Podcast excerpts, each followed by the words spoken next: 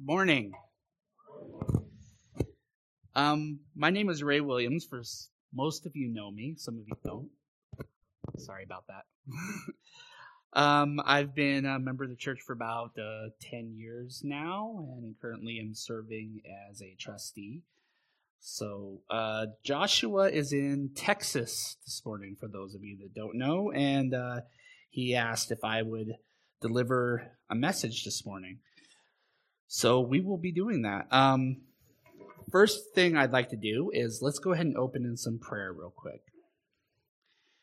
Dear Heavenly Father, I thank you for this day that we have to come and to worship you together as a body of believers, as we get to enter into your throne room. And Heavenly Father, I pray that as we hear of your word and your scripture this morning, that it will not fall on deaf ears, that we will listen to your voice that you speak through in the scripture, and that we will take it into our hearts.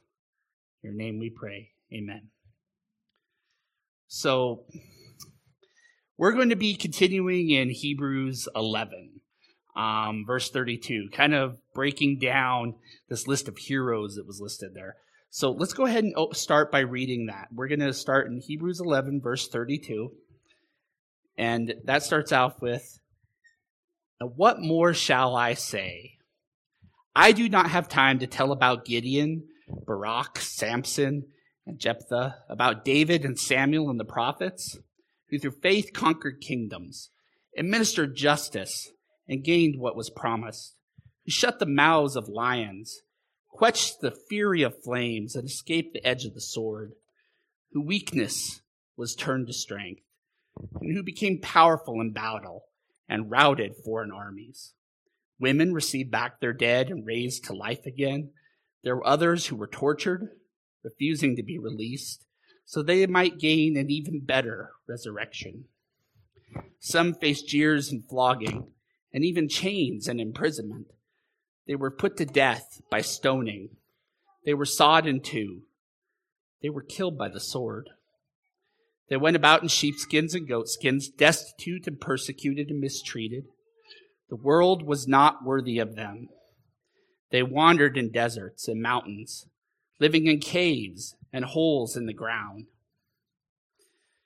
As Joshua spoke um, here recently, what we see here is a list of what some calls heroes of the faith. And all these individuals have something in common. They all heard some particular promise of God, whether it was direct revelation from God or just simply through an understanding of the scripture and the implicit word of God. And they all trusted and believed in that promise. And in his perfect time, God saw fit to fulfill those promises. Now, it didn't always happen in their lifetime. There's a strong implication in chapter eleven that uh, oftentimes these individuals never lived to see the promise completely fulfilled in their lifetime. But we do know that he keeps his promises and that he did fulfill them. A great example of this is, is a few weeks ago, Joshua spoke about Moses, or we heard about Moses here. And Moses uh, had a lot of promises made to him that there was no way could have been fulfilled by the law that God had given him. And he died before even seeing the Holy Land, before his people were even enter, even able to enter it. And yet, God saw fit to give Moses a great gift, in a way. At the Transfiguration on the Mount that we read about in James, there's two individuals there. One of them is Moses, and one of them is Elijah. And in that moment, Moses got to physically see the answer to the promises that had been given him. And so we know that God will keep these promises, and they held fast to that all the way to the beginning of the, from the beginning of their faith to the end of their lives.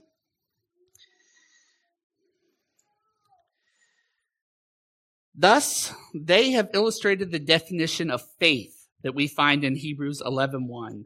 "Now faith is the substance of things hoped for, the evidence of things not seen, and prove the principles that we find in Hebrews eleven six. But without faith it is impossible to please him.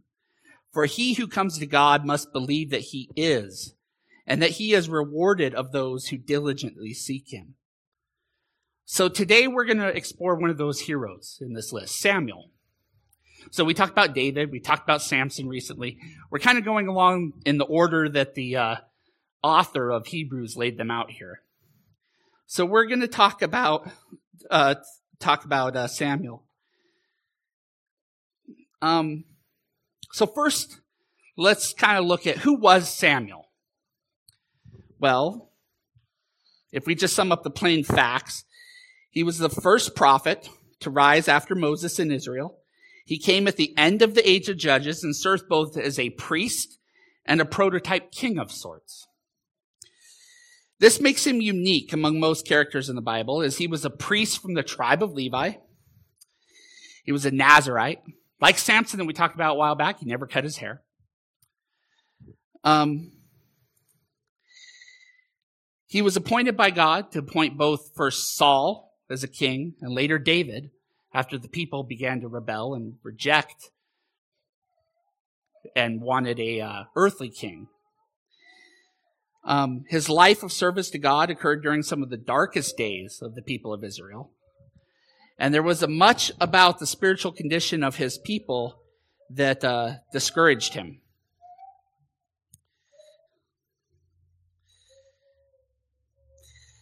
And that is exactly why his story is so important to us, and why it's so valuable to us today.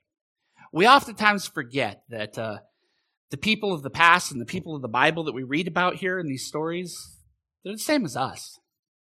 They had the same kind of struggles, same kind of difficulties ultimately, the same wants, desires. They wanted their families to be secure. They They wanted a stable government. They wanted a good economy, all these little minor things that we treat. But their day-to-day lives were maybe somewhat different by culture and time, but ultimately they were identical to us. And so their story of how they strive through these difficulties, which parallel our own difficulties, um, are extremely valuable. These sim- these are simple facts about the man, but they don't really explore who Samuel was in depth. What made him tick? What was? Why is he so special and remembered in Hebrews? For he is remembered among the people of Israel as one of the greatest figures of the Bible. In fact, Psalm ninety-nine, six through seven says, Moses and Aaron were among his priests, and Samuel was among those who called upon his name. They called upon the Lord, and he answered them. He spoke to them in the cloudy pillar. They kept his testimonies and ordinances he gave them. Indeed, to be placed in the scripture alongside Moses and Aaron meant that Samuel was remembered among the highest of the earthly rankings and importance among the spiritual people of Israel. Even if Moses and Samuel stood before me, my mind would not be favorable to this people, it said in Jeremiah fifteen one. And Acts thirteen twenty tells us that this was the last, that he was the last of the great men of his particular era in redemptive history, saying that God tied his people in the period between the judges and the kings, and that, quote, he gave them judges for about four hundred fifty years until Samuel the prophet. In fact, Samuel is very unique. He stands in a place of important ministry between two important religious eras of God's work. So he is the last of the judges, so to speak. He, he wasn't considered a judge, but he almost filled that role, and he came at the very end of the age of Judges. And he's there at the very beginning of the age of Kings. So it's a unique period, a time of transition. In fact, his influence even extends beyond that time, all the way into the very age of grace that we live in today. So what made Samuel so great to the people of Israel? What is it they remember him for? To try to answer that, I want to explore a couple of key points from Samuel's life, because I could spend weeks trying to cover the entirety of Samuel's life um, and the importance for it. So what we're going to do is we're going to look at a couple of moments, and we're going to explore what that means for Samuel, what it means for us, and what it means about what the author is trying to say in Hebrews. Most of our information regarding Samuel does come from First Samuel, so that's where we're going to be spending the rest of, most of the rest of this sermon. Um, so if you would like to turn to your Bibles in First Samuel, and we're going to start at the beginning, both the beginning of First Samuel and the beginning of uh, Samuel's life at his birth and the events leading up to it in First Samuel chapter one, verse one. We'll be reading the first eleven verses here to start with. Now there was a certain man from, and excuse me for butchering the words, the names. Uh, there was a certain man from Ramathain and a Zophite from the hill country of Ephraim, whose name was El- Elkanah, son of Jer- Jeroham, the son of Elihu, the son of Tohu, the son of Zuph, an Ephraimite. He had two wives. One was called Hannah and the other Peninnah. Peninnah had children, but Hannah had none. Year after year, this man went up from his town to worship and to sacrifice the Lord Almighty at Shiloh, where Hophni and Phinehas, the two sons of Eli, were priests of the Lord. Whenever the day came for Elkanah to sacrifice, he would give portions of the meat to his wife Peninnah and to all her sons and daughters. But to Hannah he gave a double portion because he loved her, and the Lord had closed her womb. Because the Lord had closed Hannah's womb, her rival kept provoking her in order to irritate her. This went on year after year. Whenever Hannah went up to the house of the Lord, her rival provoked her till she wept and could not eat. Her husband Elkanah would say to her, "Hannah, why are you weeping? Why don't you eat? Why are you downhearted? Don't I mean more to you than ten sons?" Once, when they had finished eating and drinking in Shiloh, Hannah stood up. Now Eli the priest was sitting on his chair by the doorpost of the Lord's house. In her deep anguish, Anna prayed to the Lord, weeping bitterly, and she made a vow, saying, "Lord Almighty, if you only look upon your servant's misery and remember me, and not forget your servant, but give her a son, then I will give him to the Lord for all the days of his life, and no razor will ever be used upon his head." So what we see here is in Samuel chapter one, we're told about Hannah and Peninnah, the two, um, the wife of the man um, Elkanah. Elkanah's other wife, Peninnah, was described as a rival to Hannah. Um, you know, so it's hard for us to kind of remember this. Um, we don't have multiple wives in our culture, um, but because she had sons and they were always rivaling for status in the household, Peninnah used that as a way to goad over Hannah. Peninnah basically what's being described here, torturing her, teasing her. She's basically being verbally bullied, Hannah is, um, severely, to the point where she has become so miserable about it, she can't even eat. And she's in despair and weeping. So Hannah is desperate. And so they go to Shiloh, and at the time, Shiloh was where the ark was located, henceforth where the high priest was located, where you had to go to make your sacrifices. Um, so during a visit to Shiloh, where the ark was located, Hannah made a vow to God. She became, before the tabernacle, downtrodden, downtrodden, weeping bitterly, and she prayed. Now, there's some indication while looking at the original text that, you know, she prayed quietly um, and while weeping, and she lets out a prayer.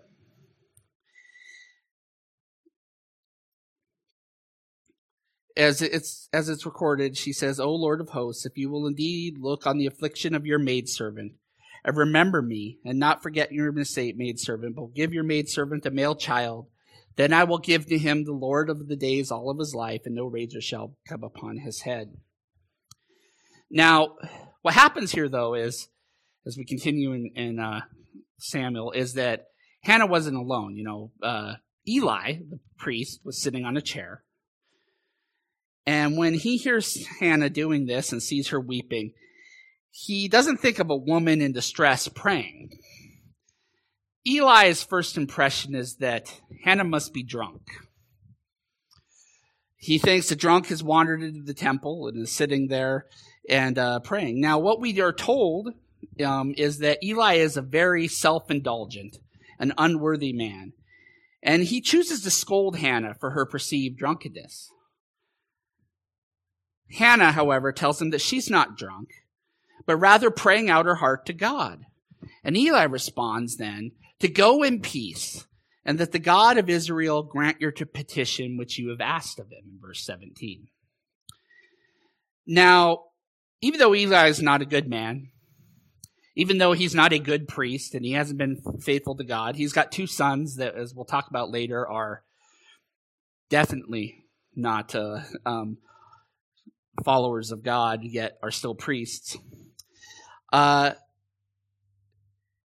he was nevertheless the high priest at the time. So Hannah considers that the high priest of Israel has just told her that her petition will be granted and considers that an affirmation from God.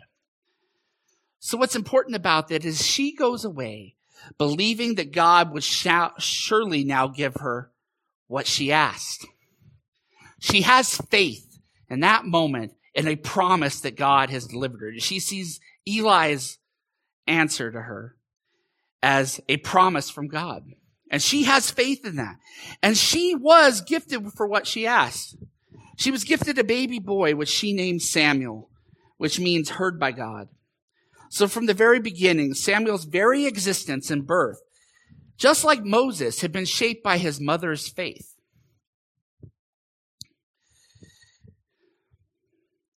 This is key, of course. It provides an example for us. What we do can matter even in the smallest of things. How we live our lives can change every life around us.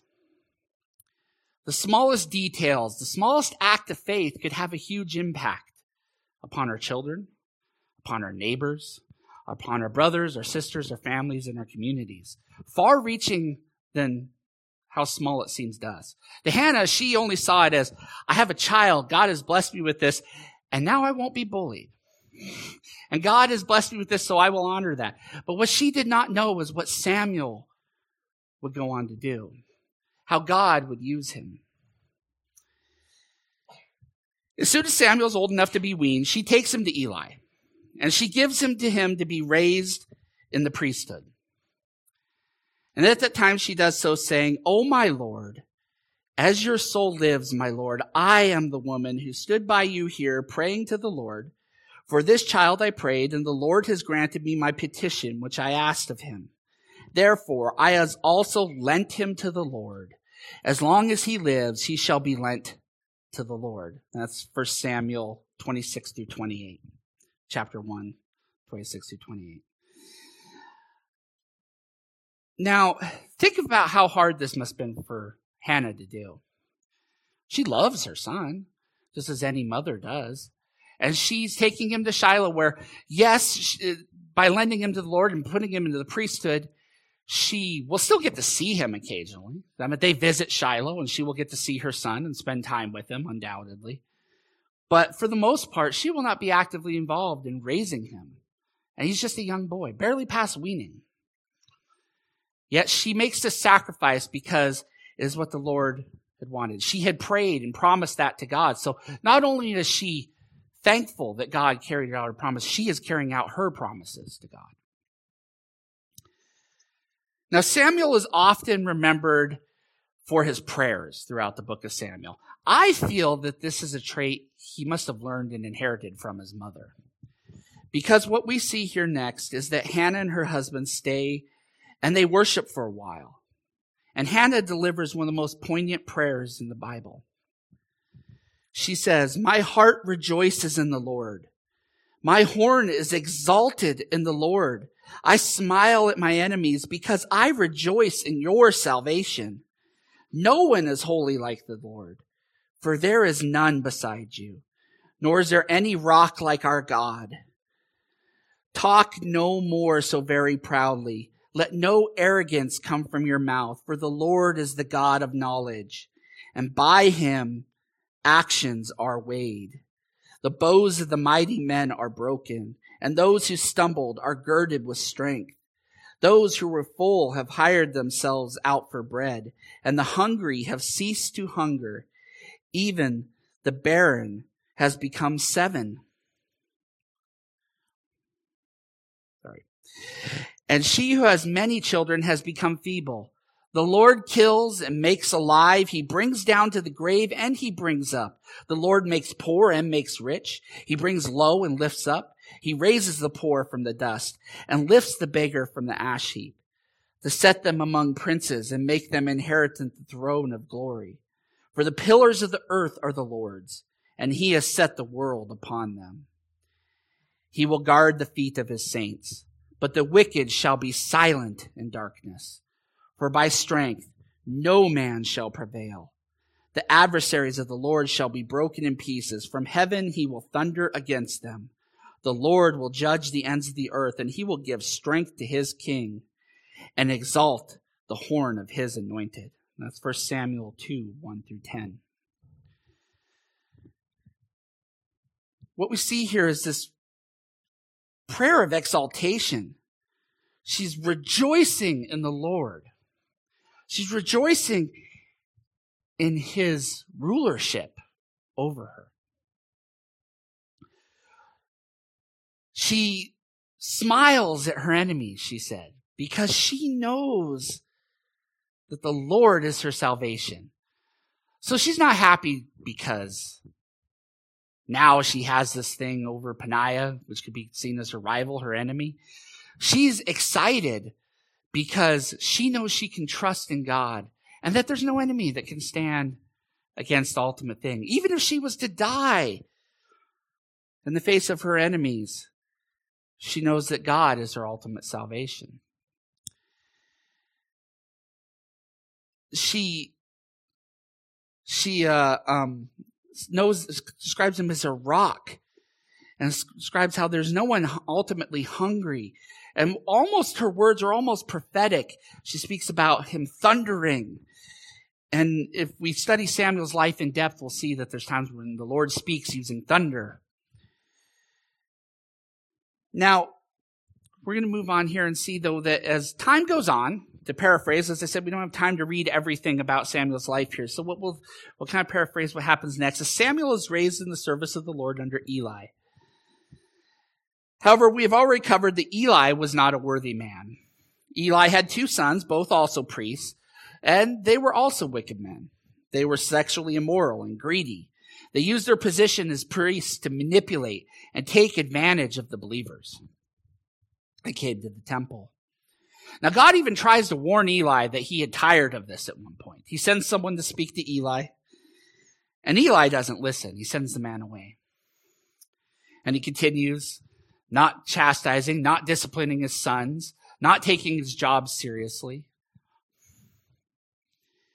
And it is at this time when God calls to Samuel. He calls Samuel into a life of service to him truly and greatly. Now, what's important to think about and to remember here is that this is a time then of great corruption among the rulership of Israel. It is a time of great corruption within the church. What we know is that there's enemies at all sides of the people of Israel. And in the midst of that, God calls someone to his service. But it's unexpected. He doesn't summon a great king that's going to come in and save his people, or another judge that's going to come in and save them the way he has done before. He calls someone to do something simple and someone that no one would expect that he would call. Now, we have to remember a few important things about Samuel before we discuss his calling here and his reaction to it. First, we need to remember that Samuel was just a boy. Scholars tell us that Samuel was most likely eleven years old when this event occurs.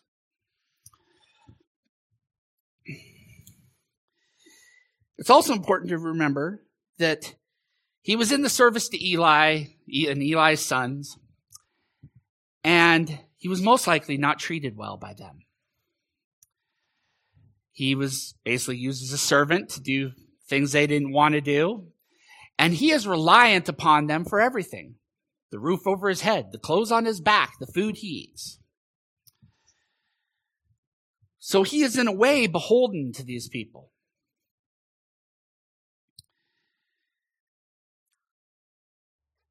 So think about something here.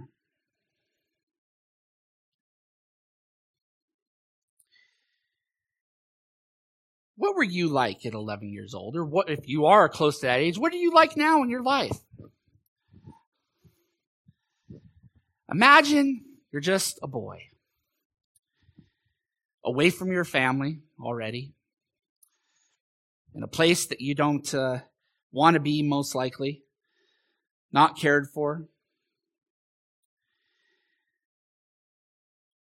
alone, scared.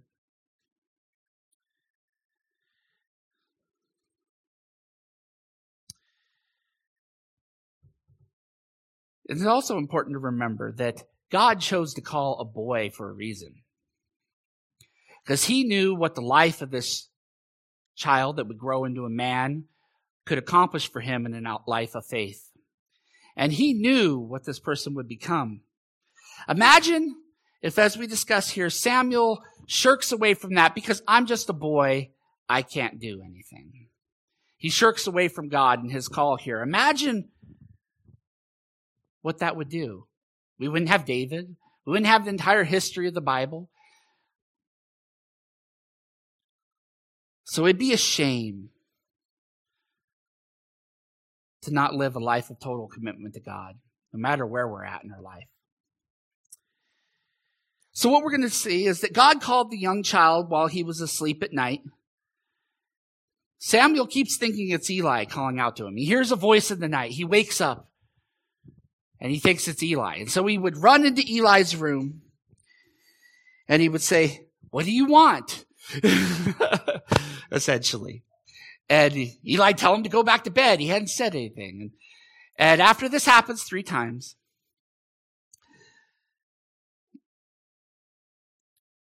Eli instructs Samuel to say something. I think it would be good if we all said when we hear that voice, that tugging, "Speak, Lord, for your servant hears." And that's from First Samuel three nine.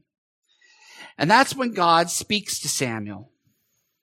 Speaks to him directly in a physical voice. Samuel has a direct revelation from God. And he tells Samuel, "Behold, I will do something in Israel at which both ears of everyone who hears it will tingle in that day. I will perform against Eli all that I have spoken concerning his house from beginning to end. For I have told him that I will judge his house forever for the iniquity which he knows, because his sons have made themselves vile and he has not restrained them. And therefore, I have sworn to the house of Eli that the iniquity of Eli's house shall not be atoned for by sacrifice or by offering forever."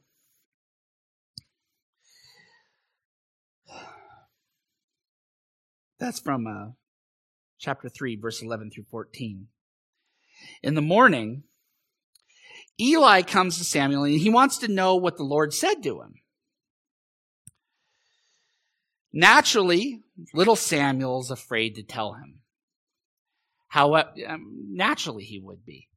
I mean, he's just been delivered by a message from God to tell Eli that I'm going to judge you and your sons and that you're going to be barred from heaven. That there is no hope for you, that God has judged you. So you can, can you imagine what it would take for Samuel to tell Eli what the Lord had told him? How much fear he must have had about that. This is true oftentimes when God calls us to do something. If it's anything of great importance, we will have a fear of it because God does great things through the most simplest of tasks.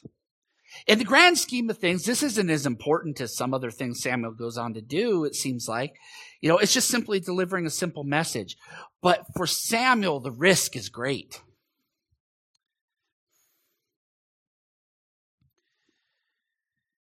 In this earthly manner, Samuel is reliant on everything from Eli. But what we see is that rather than being afraid, lying to Eli, hiding to Samuel what he chooses, he chooses to trust God fully and completely. He chooses to take a leap of faith. And he delivers the message to Eli. Eli hears the message and he responds, "It is the Lord. Let him do what seems good to him."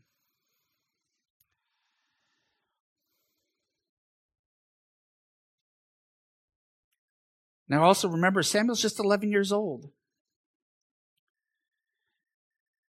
And at this point, we know that he dedicates himself, though, to a life of simple obedience to God. And we know this because the scripture tells us this. In chapter three, verse nineteen, it says, "So Samuel grew, and the Lord was with him, and let none of his words fall to the ground."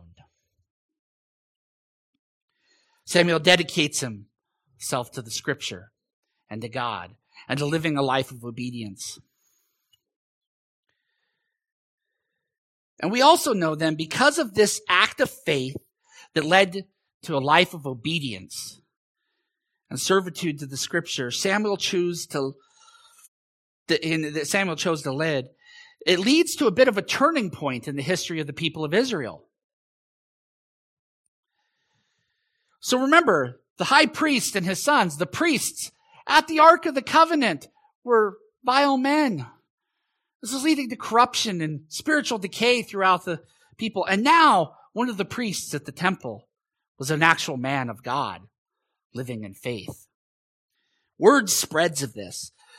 Um, chapter three, verse twenty tells us, "And all Israel, from Dan to Beersheba, knew that Samuel had been established as a prophet of the Lord. Then the Lord appeared again in Shiloh, for the Lord revealed himself to Samuel in Shiloh by the word of the Lord, and the word of Samuel came to all of Israel." That's from three twenty through four one.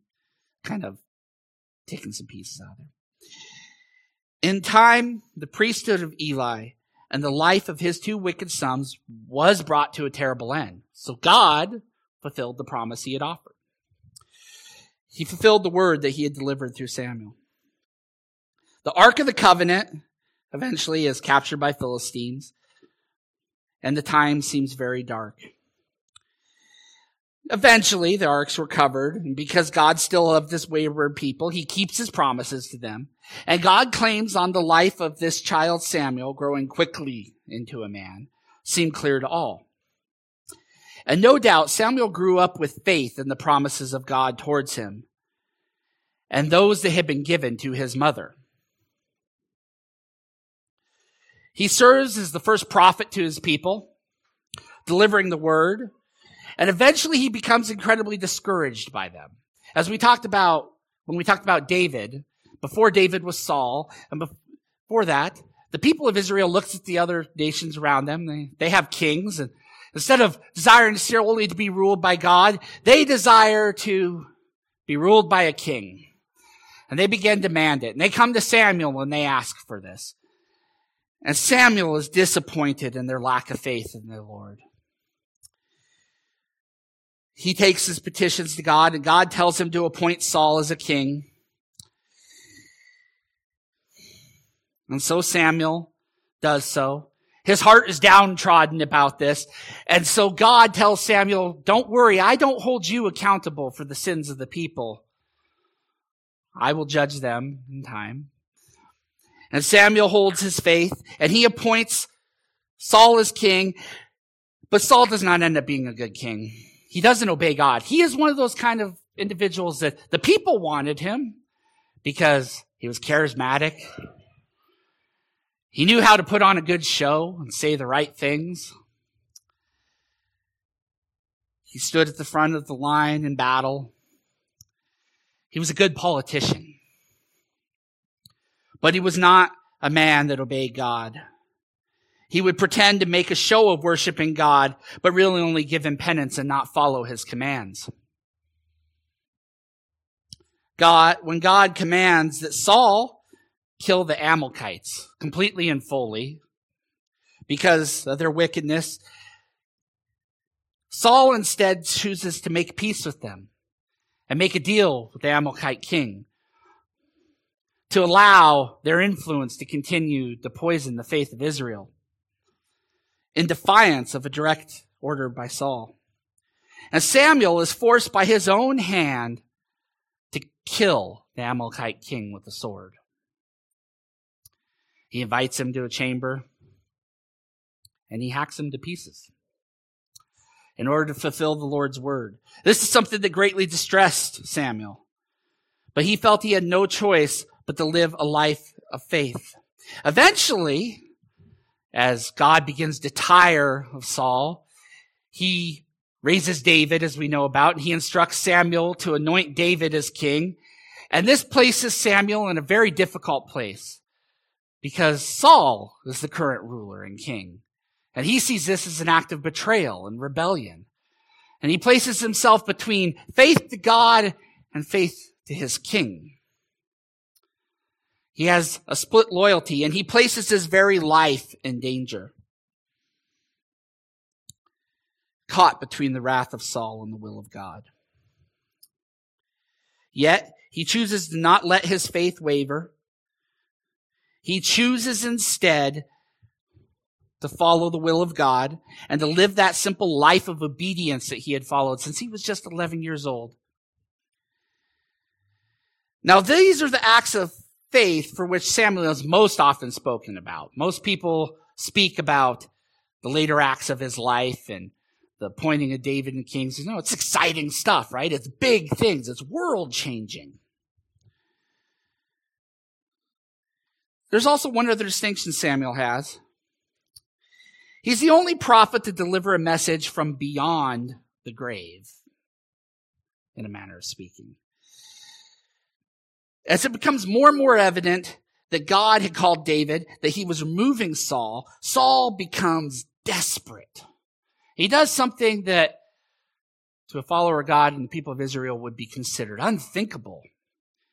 He goes to a spiritualist, a medium, a witch, and asks her to call upon Samuel. Now, spiritualists, mediums, witches don't actually have the power to call spirits from the beyond. But she, this woman made a living faking it. Never heard of that, right? It doesn't happen today still. And here comes her king before her. Man has the right to ex- have her executed if he believes that she's trying to fool him. In his desperation, asks her to call Samuel. So now, can you imagine this woman sitting here and she's trying to think of what to do? How would she fake an appearance of Samuel and the words that would be said? So it must have come as a great shock to her when Samuel actually shows up, when he actually speaks. What's remarkable is that God allowed this to happen. He did that, though, so that Saul would hear his words and so that he could show his faithful promises are completed. The witch shrieks in terror because Samuel actually appeared, and just as we expect, he was still faithful to God. Saul asks him what to do, and Saul says, "Why do you ask me? See, the Lord has departed from you and has become your enemy, and the Lord has done for himself as he spoke by me. For the Lord has torn the kingdom out of your hand and given it to your neighbor David. Because you did not obey the voice of the Lord, nor execute his fierce wrath upon Amalek, therefore, the Lord has done this thing to you this day. Moreover, the Lord will also deliver Israel with you into the hand of the Philistines. And tomorrow, you and your sons will be here with me.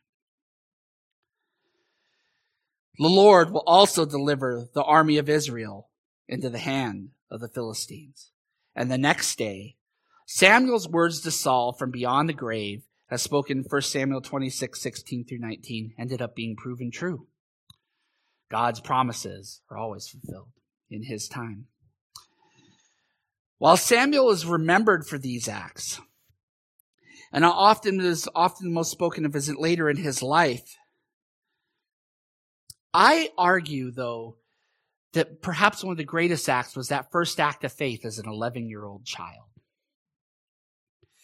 Because oftentimes the first step on a journey is the most difficult, is the most simple, but it can have an impact. At that moment, what Samuel really did is he made the decision to put himself aside, to put his own concerns, his own well-being aside, to obey God, to fully trust him for everything. Because Samuel had no expectation other than that he could have been cast out by Eli or had his food simply cut off, or anything else that could have happened to him. And so he chose that even if that was something that was at risk, that he was going to set that aside and trust in God to provide everything, if need be, for him. Because to him, it was more important to follow the will of God in that moment and to listen to that voice and have that faith than to disobey, to seek after himself. He truly set God as the king of his heart and trusted him. And that trust, that small act of faith, built a bigger and bigger faith that changed the entire world and the entire history of everything we know. The entire history of God's redemptive work was set upon some of the foundations that he set.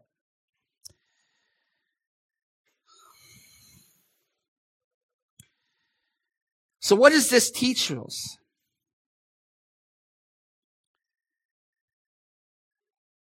Samuel, he had a faith in the promises of God. It brought him through times of disappointment and darkness, a faith that proved itself his whole life long and even beyond. And God proved true to be everything, he told Samuel. And the difficulties of the times do not change the promises of God. There is nothing above what God can accomplish. So what does it mean for us to, to respond as Samuel did when we hear that call, that small voice? What does it mean today to respond that way? So if we look at like an eleven-year-old child, what ways could God be calling us? Obviously, he's probably not going to be calling us to appoint a king or change the future of our country, but you never know. It could be something as simple as that eleven-year-old child, you've made a friend. You discover he doesn't know Jesus. You really like this friend, right? But you don't want to maybe say something that might upset him. Maybe he won't be your friend no more. But yet you really like him, and you know you love Jesus too, and and you want him to know about that. So maybe you shy away from speaking to him. But that's not what God would call you to do. He would call you to, like Samuel, take that step. Because you love him, and you love God, you would take that step and you would share your faith with him. It could be as simple as in our life, choosing to actively model a life of obedience to God for our children and for our neighbors. In this modern day and age, I can think of a great way. We, in this nation in particular, have become divided by ideals and politics. And rightfully so, sometimes people feel as if the world's against them. There's been enemies created. God would call us all to look at each other through his lens. He would call us to take that road of love and simply treat everyone as one of his children. That doesn't mean we have to agree. And that's the difficult thing in the thing of faith. And it's difficult. And sometimes it means to put ourselves at risk. Sometimes he might ask you to make a financial risk, right? And that could be a difficult thing to do in uncertain times. But if he does, and you know this is a voice from God, who are you to challenge God's will and question if it is legitimate? So how do we know? How do we hear that voice of God? It is through the scripture he has delivered us. It is through the reading of his word that he delivered through the apostles and through the writers of the Bible. And we, when we read his scripture, we hear his voice. And what does it mean to actually hear? It means not just to simply read it, to take it in, but to let it dwell within you, to let it change how you look at things, to let it change who we are. Because you never know when a simple act of faith could change the world, when it might change things farther than you can reach. I've been blessed in my lifetime to see such a few incidences where I did something prompted by God that I didn't think anything of at the time. It was a little scary, yet it's had far-reaching more complications over the years than I could have ever imagined. And that's a true blessing when you get to see those things and the fulfillments of God's promises. And I'll, I'll share one because it's came to my my light recently. Um, when I was in high school, late high school, fairly new believer, attending the first church I'd ever attended, we were uh, having church in a building that was near the University District in Missoula. And uh, I went out with a, a couple of individuals out on the street, and we were just kind of standing around chatting before the service before the morning in the building that we were meeting in.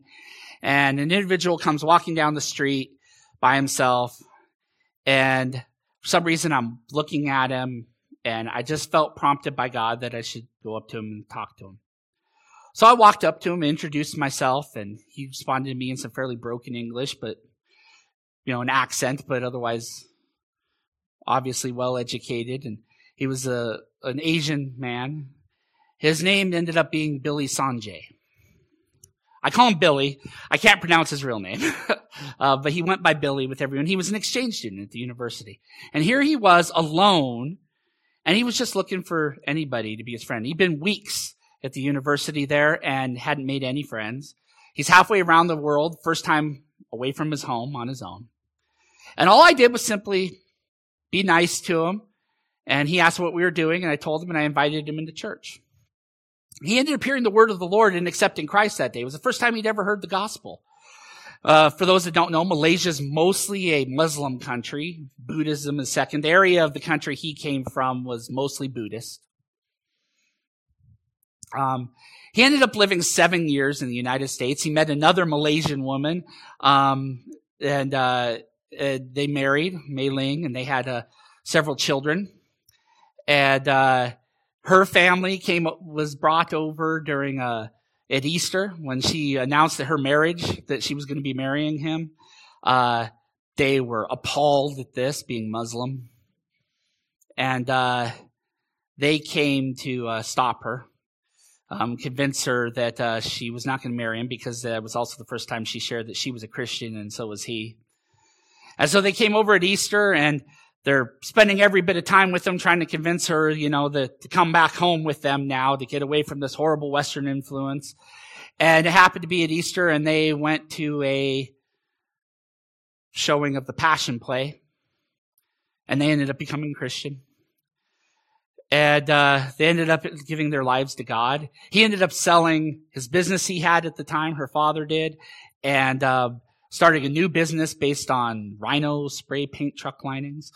Um, he fell in love with fishing. We were good friends. Um, we we spent a lot of time in the woods traipsing together and fishing and hunting, and just a simple thing. It was nothing, you know. It was nothing, right?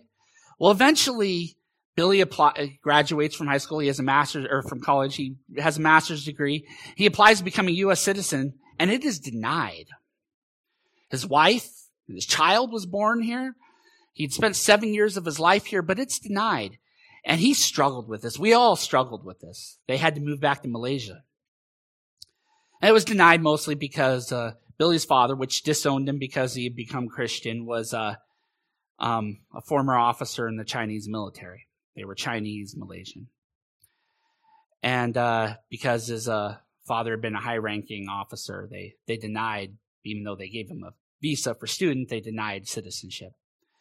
And so Billy was downtrodden. He goes home to Malaysia. He tries several jobs. They don't work out. His life is going nowhere. And one day he shares his faith with someone else, risking his life, really.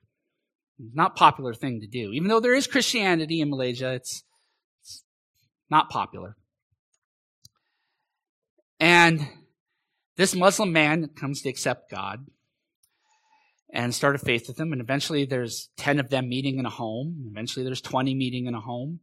Eventually there's a church. Their church is burned down at one point, being blamed for a drought that occurred and crops that were failing. They move to somewhere else. They start again. And God provides. He ends up becoming a pastor, which he never had any intention of ever doing in his life, and leading this church, and the church grows. And recently I learned that he is to lead an expedition into Vietnam, and that for years he's been reaching out to the underground church in Vietnam. And through this, through that simple moment of faith, God used that to build a faith in him that reached out to a whole group of people that would have never known him. So who are we to deny God when he gives that voice to us? When we hear that small voice, who are we to say that we think we know better than him? It could be something in the most simplest of things, and you think it could have no consequence, but it could have far-reaching consequence. So how will you respond when God calls you? How will you answer?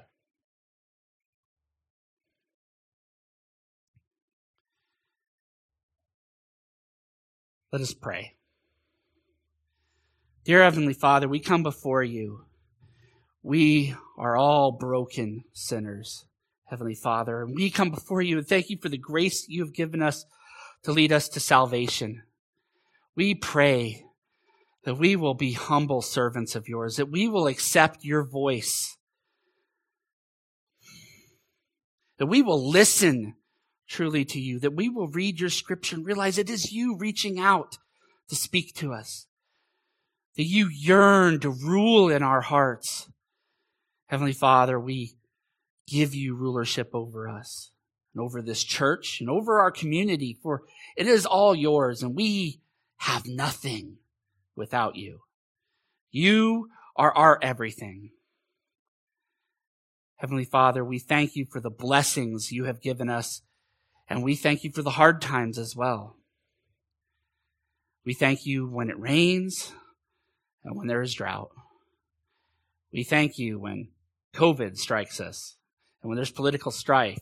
And we thank you when the milk and honey, so to speak, flows. Heavenly Father, we lift you up this day, and we praise your name. Amen.